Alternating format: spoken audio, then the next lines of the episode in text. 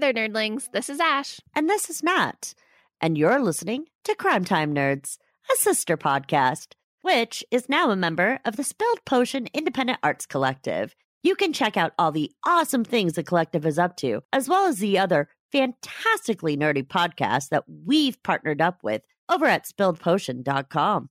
And now, nerdlings, let's grab our flashlights and join us as we venture down into the dark world of true crime together. Welcome, nerdlings, to our collaboration bonus episode today. Today, Ash and I are joining forces with our good friend Kevin from over at the Jury Room podcast, which is going to be a blast. And we joined together in order to discuss a case from two true crime bloggers out of the UK named Lolly True Crime and Jared Adams. We will share a link to their blogs in our show notes for you all, uh, just like we always do. So definitely go check them out. As this true crime blogging duo have each tackled the cases we're covering today, which is, of course, the murders of Sharon Harper and Julie Pacey. Their blog proposes that there may be a link between the two cases, and it makes for an interesting read. So go check out their blog to learn more about the case, which happened in the town of Grantham, Lincolnshire, England, back in 1994. I know I'm super excited to get to partner up with Kevin, as Nat and I are both obsessed fans of his show. So, Kevin, thank you so much for joining us today. It's honestly awesome to get to collab with someone that we've been talking to for the past couple months. For sure.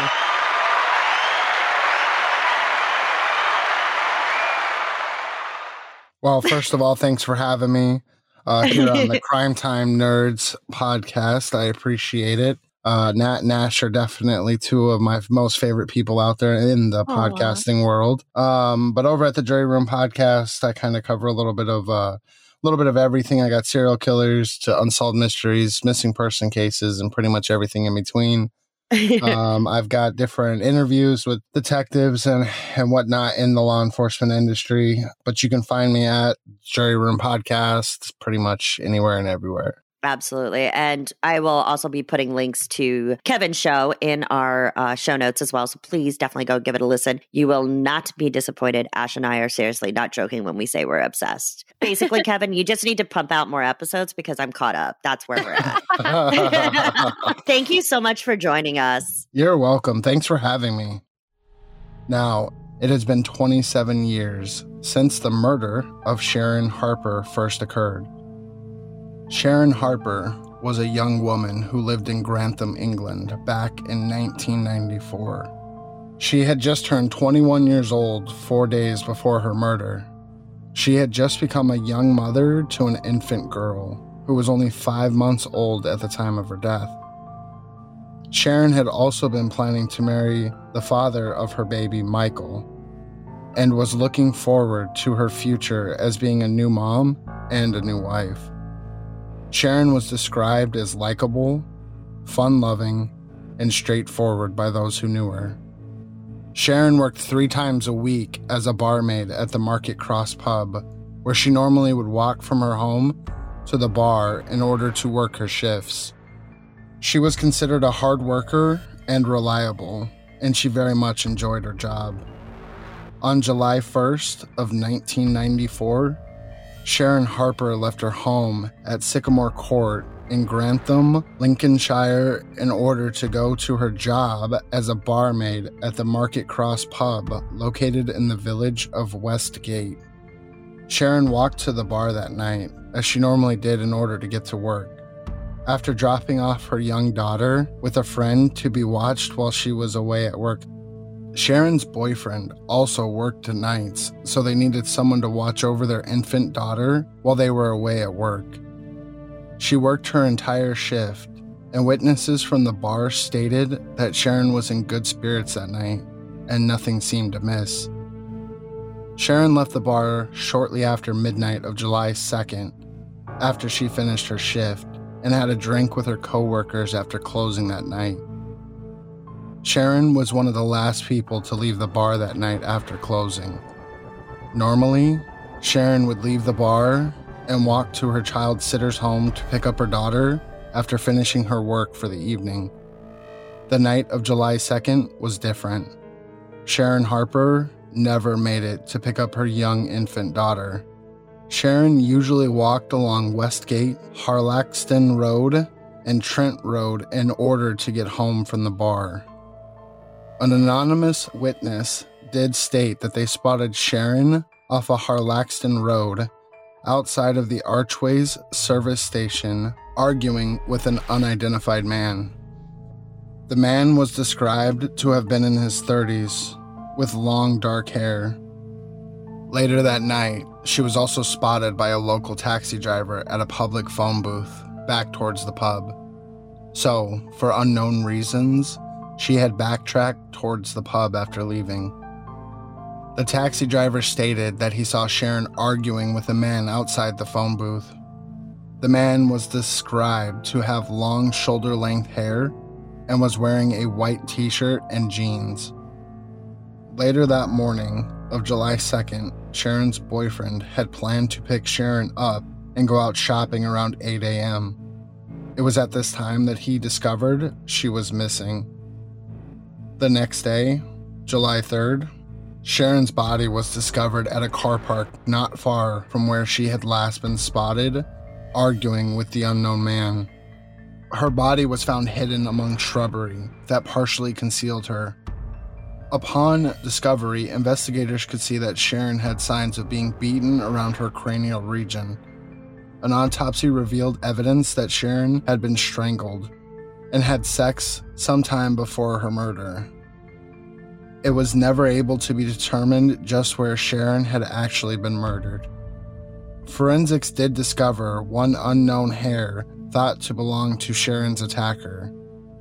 One of Sharon's friends did state that about a month prior to Sharon's murder, she spotted Sharon outside a Woolworths arguing with an unknown man with shoulder length brown hair. Sharon never spoke about who that man was.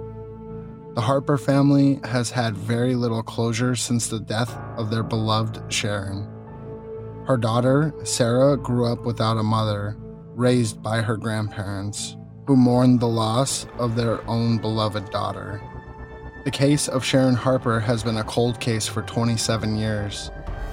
There were five arrests in total regarding her murder, but all were released and none of those suspects were ever charged. At this time, Sharon Harper's case remains unsolved. While Sharon's case has never been solved, it has often been linked in recent years to a similar murder, which occurred only two months later in the same town of Grantham, England. That murder was of 38 year old Julie Pacey, who was murdered in her home on December 26th of 1994. Julie Pacey was a married, attractive blonde, mother of two, who lived in Grantham, Lincolnshire back in 1994. One thing to note is that this is the same area and only a few months later from the murder of Sharon Harper. Julie Pacey married her husband, Andrew Pacey, back in 1977, and the couple had been married for 18 years. The Paceys had two children, and both Julie and Andrew had grown up in the Grantham area most of their lives. The couple bought a home in Grantham on Longcliffe Road and settled into suburban family life in Grantham, Lincolnshire. The Paceys were well regarded in their town. They were considered kind, outgoing, and just generally good people. Julie worked part time at a nursery, and her husband Andrew worked as a plumber. Family was important to the Pacey family. They ate dinner together every night at the dinner table, and they were a close knit family. Julie was described as a caring and considerate person by those closest to her. She often watched a local girl after school while the girl's mother was away at work. There was only one day a week that Julie did not child sit for the little girl, and that was Monday afternoons. One afternoon, September 23rd to be exact, while the young girl who Julie Pacey child sat for was walking up the driveway of the Pacey home after school, she described seeing a man wearing blue coveralls and brown workman boots walking out of the Pacey driveway. The young girl described the man as being about 35 and having a round face, a ruddy complexion, and being heavier set. Julie Pacey explained to her family that the man had knocked on the door, and Julie had thought it was the young girl she child sat for, and told the knocker to come inside. Julie was surprised to find the large man having walked into her home. Oof, that is very scary. the idea of a complete stranger walking into your house without knowing is just really unsettling. For sure. The man told Julie he was looking for directions to S. Dale Road.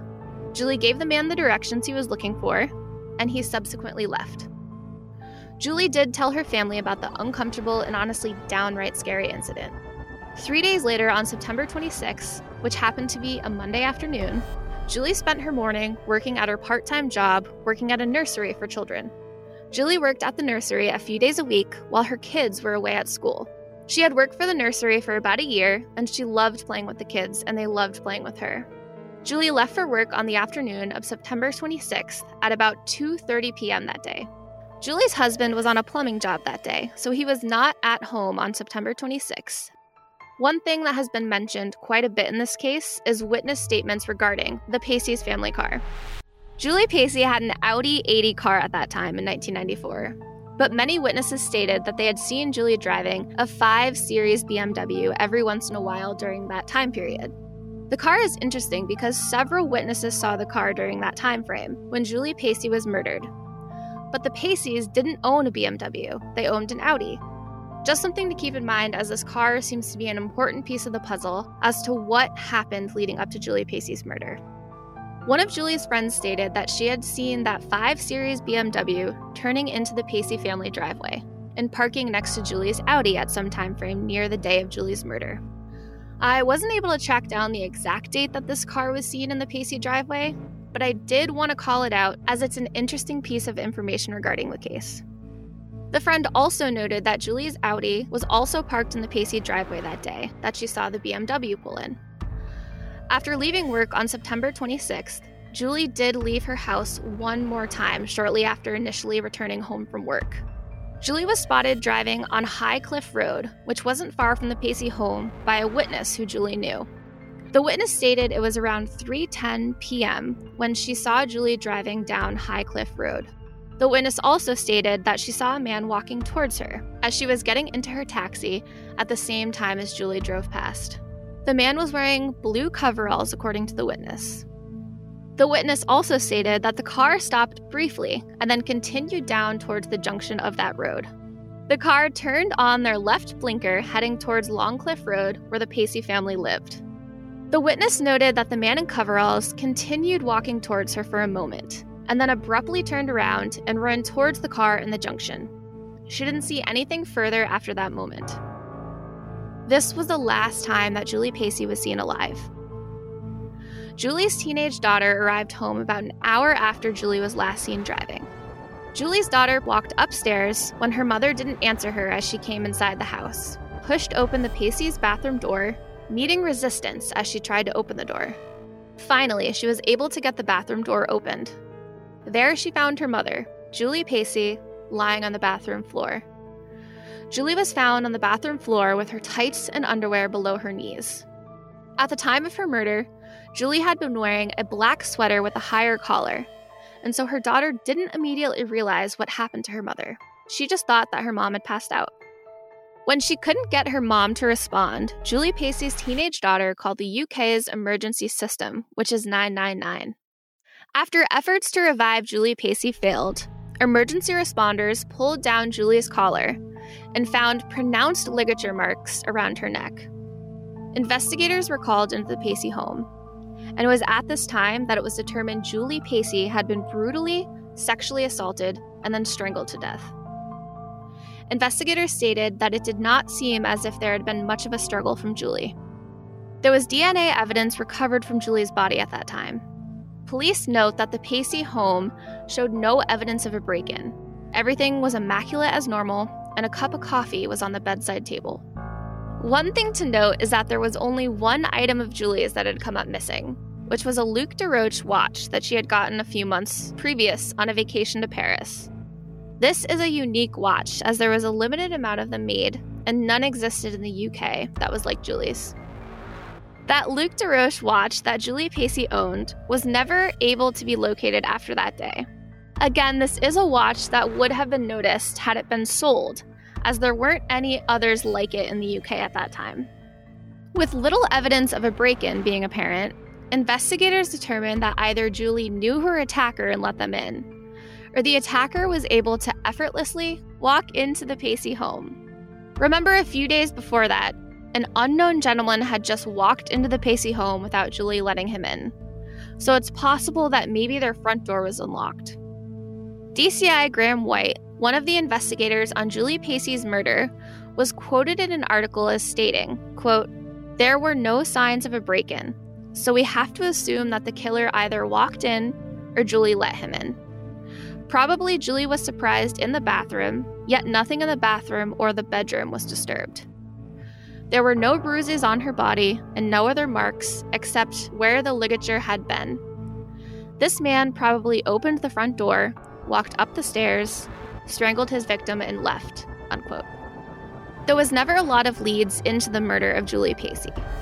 Investigators went house to house looking for answers as to what happened to Julie Pacey. And while DNA evidence of her death was recovered and has been put into the DNA databases, there have been no hits at this time. Investigators still do not know who the owner of the BMW was, why witnesses saw Julie driving that BMW on several instances, and why that BMW was parked next to the Audi on the day of her murder. It has been 26 years since the murder of Julie Pacey in Grantham, Lincolnshire, England, back in September 1994. She was murdered in a similar fashion to Sharon Harper, who was murdered only a few months before Julie Pacey of that year. While no suspects have ever been apprehended in regards to both the murder of Sharon Harper and that of Julie Pacey, there are some similarities and theories that do exist regarding these two mothers' cruel murders. Investigators have never formally linked these two women's murders together. It's just an important note that we wanted to make. Again, these are just theories. There's not any current investigations that are ongoing that connect Julie Pacey or Sharon Harper's murders together. One theory that has been pretty popular among internet sleuths is that Julie Pacey and Sharon Harper were both murdered by a serial killer. The evidence for this theory being that both women lived and were murdered in the town of Grantham, Lincolnshire. Both their murders occurred just a few months apart. Both women were mothers. Sharon Harper's body showed signs that she had had sex before her murder, and Julie Pacey had been savagely sexually assaulted. Some other similarities were that both women were strangled to death, although Sharon was also beaten, whereas Julie was not. Witnesses in both cases stated that each woman was associated with an unknown man. Sharon's encounter being that several witnesses saw her speaking with a long haired man and arguing with him at several points on the night she was murdered, as well as once previous to her actual murder. Julie's encounter, meanwhile, happened just a few days before when an unknown man wearing blue coveralls entered her home for directions and was also seen walking in a nearby street on the day Julie was murdered. In the year of 1994, there were other nearby murders in Grantham, Lincolnshire, that were thought to be the possible work of a serial killer. Out of those 14, it was thought that the murders could potentially belong to that of four different men who all could have been serial killers who were active in that area around the times that both Sharon Harper and Julie Pacey were murdered. While there are many similarities to both Sharon Harper and Julie Pacey's case, there are some differences that we should point out as well. Some of these differences being that the descriptions of the unknown men that each woman was seen with are fairly different. The unidentified man who was seen arguing with Sharon was described as a man with long, dark hair and younger than the man that was seen in the coveralls or work boots at Julie's murder. Also, the man described in Julie's case had red cheeks, which seemed to stand out, and none of the witnesses mentioned this feature regarding the man seen arguing with Sharon. Sharon was also beaten as well as strangled, Julie Pacey was strangled but showed no signs of being beaten. There was no mention of anything of Sharon's being missing, whereas in Julie's case, there was a mention of her watch being stolen. Sharon was murdered after she was walking home. She was not attacked in her home. At this time, both Sharon Harper's murder and that of Julie Pacey remain unsolved. Neither of these women have gotten justice. Both of their families were left devastated after losing these amazingly strong mothers. And to this day, no one really knows if these two women's stories are intertwined, as many internet sleuths think, or if these were two brutal murders that just happened in the same town a few months apart and in some similar manners. We can only hope that at some point, DNA evidence will lead investigators to the answers as to what happened to Julie Pacey and Sharon Harper in Grantham, Lincolnshire, England, back in 1994, two young mothers who never got to live to see their children grow up.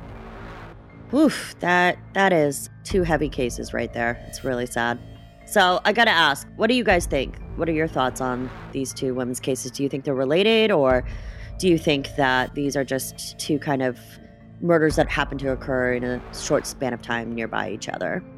I don't know. I'm kind of on the fence. I, I mean, there's the uh, definitely the theory that it's a serial killer could definitely be the same Mhm. person who killed both women, altering his MO, being that one was beaten while the other one wasn't, and while one had sex, but the other one was sexually assaulted.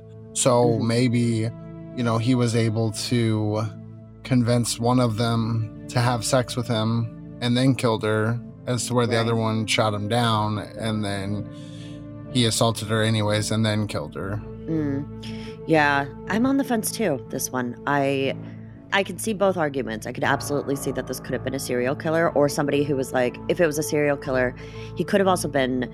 This sounds very strange, but oftentimes serial killers are perfecting their mo. So you know they're changing things with each murder. You know, especially as they're escalating and things. So this could have been one of those where we're seeing those slight variations because things were being changed. Well, right. And which one was he getting off more to, right? Was he Right. getting off more of the, you know, convincing the, the women to have sex with him, or was he, you know, was he getting off more on the sexual assault? Right. I, I'm torn on this one. Ash, what do you think? I personally don't think these are related. That's Ah. just my personal opinion. Um, just because it's so different. In Sharon Harper's case, the male who could have possibly been her murderer was seen in public. And I mean, so was the other one in Julie's case, but he wasn't seen fighting with Julie. Or I almost feel like Sharon Harper's case was kind of like a domestic assault Mm. situation, kind of gone sour. Um, and I kind of Maybe she was seeing somebody else or somebody from the past had come back into the picture. Yeah, like some guy had come back in the picture, and then I th- honestly think that Julie's case kind of been somebody who had been watching her for a while. Or, but Mm. the BMW is weird. I don't That's weird. understand that. That is kind of like the same. I don't want to say these women were seeing other people in their lives, but it's a Mhm. big possibility. Right. Yeah, it's different on this one. I I kind of lean towards stalker a little bit and maybe separate situations. A lot of these have like almost I don't know, like a little bit of an obsessive stalking piece to it. Like the fact that the guy was seen walking around that neighborhood um, for Julie Pacey and then doubled back, he'd come into our house the day before. So part of me wonders if that gentleman was scoping out the house the first day to see how easily he could come in and then came back, which he'd already learned he could just walk into Julie's house. It wasn't locked. So I don't know. I'm torn on this. I could see both points that it could be a serial killer or it could be a, a situation of two separate cases. Also, when you think of like blue coveralls, when I think of that, I think of somebody who's like a plumber or a locksmith A worker. or a worker. So going into the house, an onlooker probably wouldn't be able to see something different as just someone going into Mhm. work in a house. Absolutely. And so who knows?